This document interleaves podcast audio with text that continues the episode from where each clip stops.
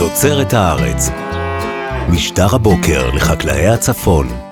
את משפחת ברוש ביבנאל המושבה אני מכיר שנים הרבה. אתמול, ככה במקרה, ראיתי ידיעה במערכת החדשות שלנו, ולפיה הבן גיא מתכוון להיכנס לפוליטיקה המקומית במושבה. לא, לא, לא, תרגיעו, הוא לא מעוניין בראשות המועצה, הוא איש שעובד בחקלאות, הבן אדם עסוק. אבל הוא מבין הצעיר בחושיו המחודדים, שאנשים כמותו חייבים להשפיע על הקורא ביבנאל. ישראל, אחרת החקלאות שם תימחק.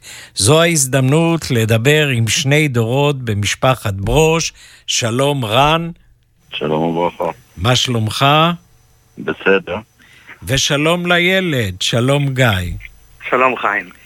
בוא רן בטובך נתחיל בפרק קצר של היסטוריה. איך ומתי קם והיה משק ברוש ביבניאל, ואני מבין שאתה לוקח אותנו משהו כמו 120 שנה אחורנית. זהו בדיוק. ב-1901 או 2 הגיע סבא רבא שלי, הסבא של אבא שלי. כן, הגיע ליבניאל. לבית גן, יותר נכון. אנחנו, זה כאילו שתי מושבות, אחרי זה איחדו.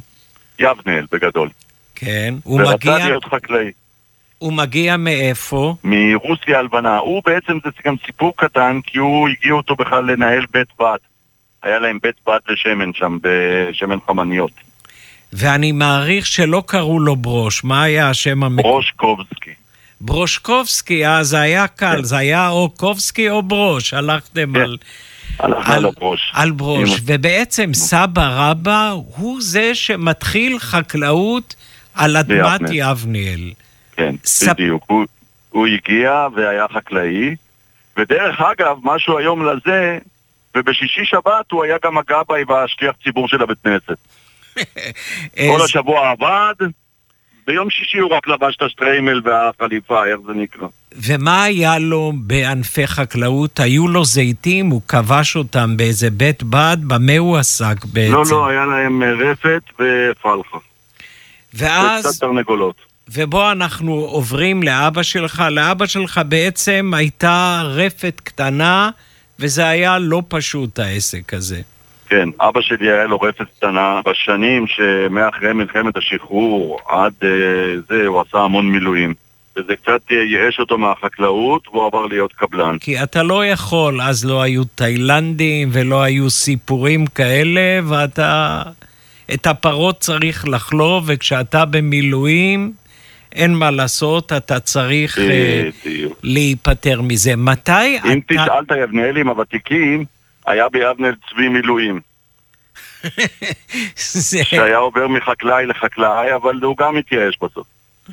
ותגיד, מתי אתה מבין שאתה חייב להמשיך את הגחלת שבעצם הובאה לכאן בתחילת המאה שעברה? אני בתחילת שנות ה-80 השתחררתי מהצבא, ואז uh, החלטתי להקים חזרה את המשק שאדמות היה ותמיכה מאבא היה, והחלטתי להקים. בהתחלה ניסינו על רפת חלב ולא אישרו לנו. ואז אתה הולך למשהו שהוא הרבה הרבה יותר קשה מרפת חלב, אתה בדיוק. מקים דיר כבשים לחליבה. לחלב. תסביר... ובמקביל שותל כמה מטעים גם. תסביר למאזינים עד כמה דיר כבשים שלימים הוספתם לו גם עיזים, למה זה כל כך יותר קשה מרפת חלב? זה עבודה מאוד אינטנסיבית. דבר ראשון, הכבשה ממליטה שלוש פעמים בשנתיים, שזה הרבה יותר אה, מרפ, מפרה שממליטה פעם בשנה. ואתה צריך בשביל אה, להתפרנס הרבה יותר כבשים, זה הרבה יותר תשומת לב. זה חיה יותר עדינה ודורשת יותר טיפול עדין. זה ממש, היונקייה אצלנו זה כמו בית ילדים. כמה, כמה גדיים נגיד יש באותה עת שם? יש לנו כל פעם בכל גל בין 200 ל-300 גדיים וטלאים. לא נכון. שממש צריך אה, עובד מהיום, מהבוקר עד הלילה. רק אה, להשקות אותם ולהכין אותם. בדיוק, להעניק אותם ולהשקות אותם ולראות שהם קמים. והפרנסה היא בעצם ממכסת חלב שאתם מוכרים מה? לתנובה, חלב כן. כבשים, חלב... חלב כבשים ועיזים, ומגדיים שמוכרים לבשר, טלאים וגדיים. וספר לי על ענפי המשק הנוספים שיצרת. אז יש לנו מטעי זיתים גם, קרעוני זיתים, למאכל, לא לשמן, שגם בשנים האחרונות זה נהיה נורא אה, בעייתי, גם מבחינת הכשרויות שמשגעים אותנו. יש שני משגיחי כשרות, אצל... והם לא סומכים אחד על השני, אחד של הרבנות ואחד של הבד"ץ. אצלך במשק אתה צריך לממן שני משגיחי כשרות. בדיוק. שלא סומכים אחד על השני. שניהם באים כל יום, אמורים לבוא, באים כל יום ובודקים, זה דבר ראשון. דבר שני, כל המסיק של הזיתים זה רק אה, עובדים פלסטינאים. זו עבודה סזיפית מאוד קשה שחייבים להביא פלסטינאים. אבל עם זה אנחנו יכולים להתמודד, אבל יש לנו גם אגרות שאנחנו צריכים, אישורים, אצלנו הם כולם רסמיים. כן. אישורים ואגרות, שזה בעצם מס למדינה. אנחנו משלמים על כל פועל. בסופו של דבר, המסיק של הזיתים מגיע ל-50% מעלות הגידול. אני רואה, אתה יודע, איך למשל במושבה שבה אני חי, ביבניאל, במגדל פשוט זונחים את עצי הזית. נכון. יש כרמים שלמים של זיתים שאף אחד לא משקה, הקוצים מטפסים לגובה מסוכן, וזה פשוט ענף שנזרק הצידה. נראה לי שגם אצלנו זה יהיה עוד, אה, אני לא רוצה, אבל אה, תוך כמה שנים. אם זה ימשיך ככה, יש לכם מטעי מנגו שאני מבין שאתם כן. ימים לפני הקטיף, ספר לי קצת על התנובה השנה. על המנגו אולי גיא יספר קצת יותר, כי הוא יותר, אה, יותר מתמחה במנגו. כן, זה גם גידול של אנשים יותר צעירים, אז בואו נצרף את גיא לשיחה. אהלן גיא. שלום חיים. אתה היום בן כמה? 26. ילד. כשאתה משתחרר משירות צבאי, שירות קבע, היית קצין בשריון, האם בכלל הייתה התלבטות האם להצטרף למשק של ההורים, אם לאו? אה, את האמת שלקראת סוף השחרור אז התקרבתי הביתה. עברתי לשרת אה, בצומת קולני כקמב"ץ אוגדה. אה, ובגלל הקרבה הביתה ומתוך הבגרות, שאני רואה את העבודה ואת החיים כחקלאי, איך שהשתחררתי ידעתי שזה מה שאני רוצה לעשות. אני רוצה לשאול שאלה לא הוגנת. האם בהחלטה שלך יש רק כלכלה וחובה למשפחה, או גם איזו תחושה שהי, את אותה גחלת שהדליק סבא, סבא, רבא, האם גם יש ציונות בהחלטה שלך, גיא? ברור. חקלאות זה לא רק כסף, חקלאות זה הרבה מעבר לזה.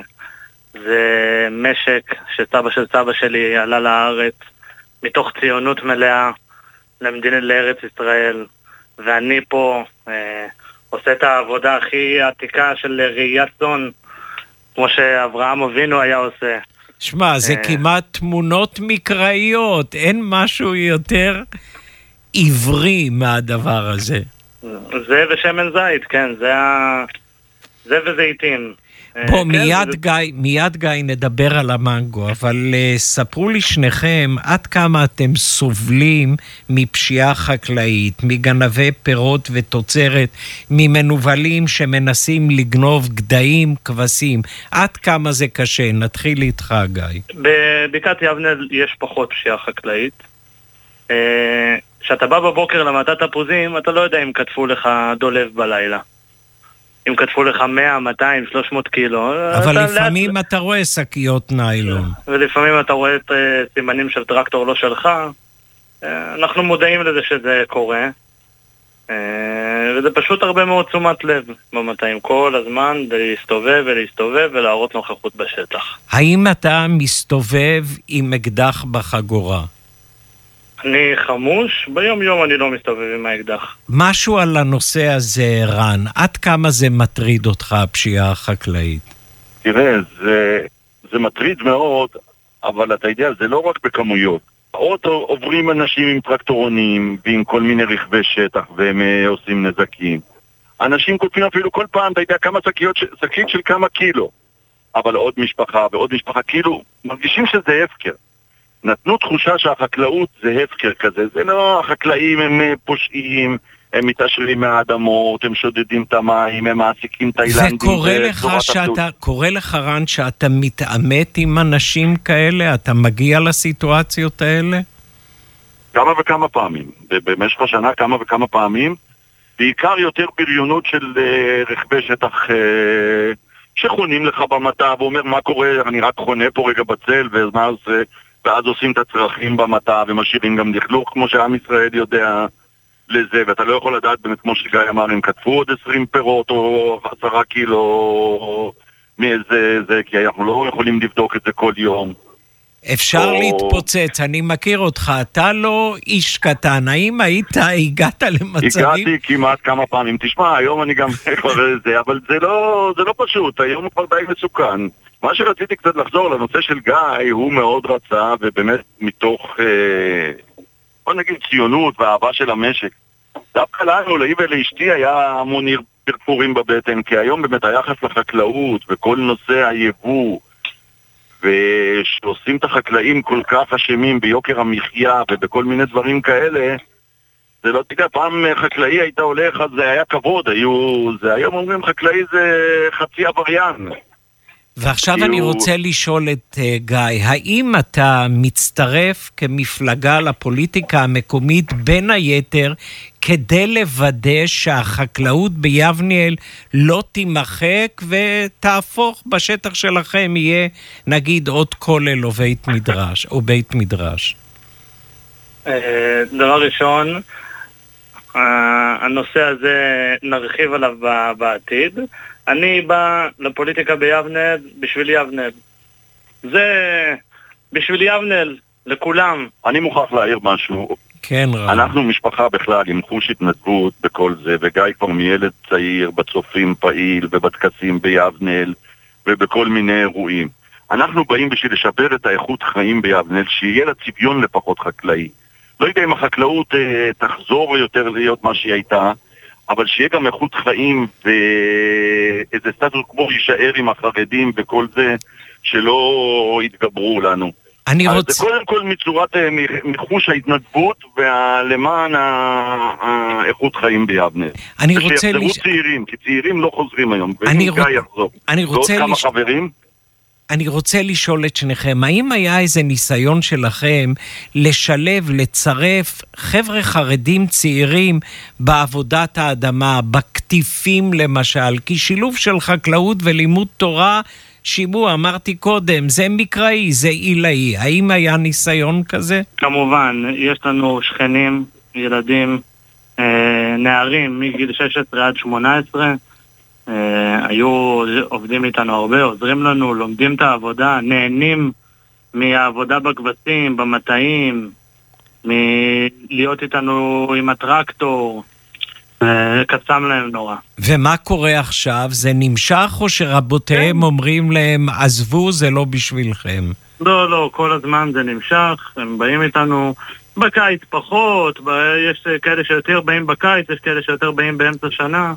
אבל אתה אומר, יש תוחלת, יש תקווה, אפשר איכשהו לשלב. אני רוצה, גיא, כמעט לסיום, ספר לי על תנובת המנגו שלכם השנה. כן, השנה זה בעצם שנה ראשונה שיהיה לנו תנובה של מנגו. אה, יש לנו מכל הזנים, עומר, שלי, מאיה, טומי וקנט. מתי מתחילים לקטוף? אה, ביבנל מתחילים לקטוף בראשון לאוגוסט. וזה ילך לשוק המקומי או לייצוא? גם וגם. יש זנים, העומר והשלי לייצוא, ויש זנים כמו הטומי והמאיה שהם הולכים לשוק מקומי.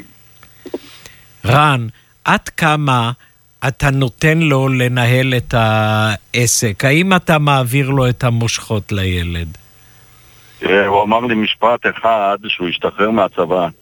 אבא, ידעתי לפקד על מחלקת טנקים, וזה גם טנקים מיוחדים הוא היה, אז לנהל את העסק, אני אדע בקלות. שחררתי לו את הכל. אני לא אומר, אני איתו ואני מייעץ לו וזה, ואני אתן לך דוגמה קטנה.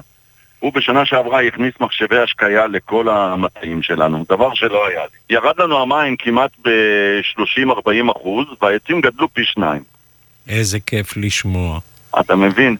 אבל uh, אני רוצה גם ברשותך, חיים, עוד דבר לחזור לנושא דווקא אדיר וכל זה, שכל נושא היבוא מה שהשר החקלאות שהיה השר הכי לא טוב לנו ב...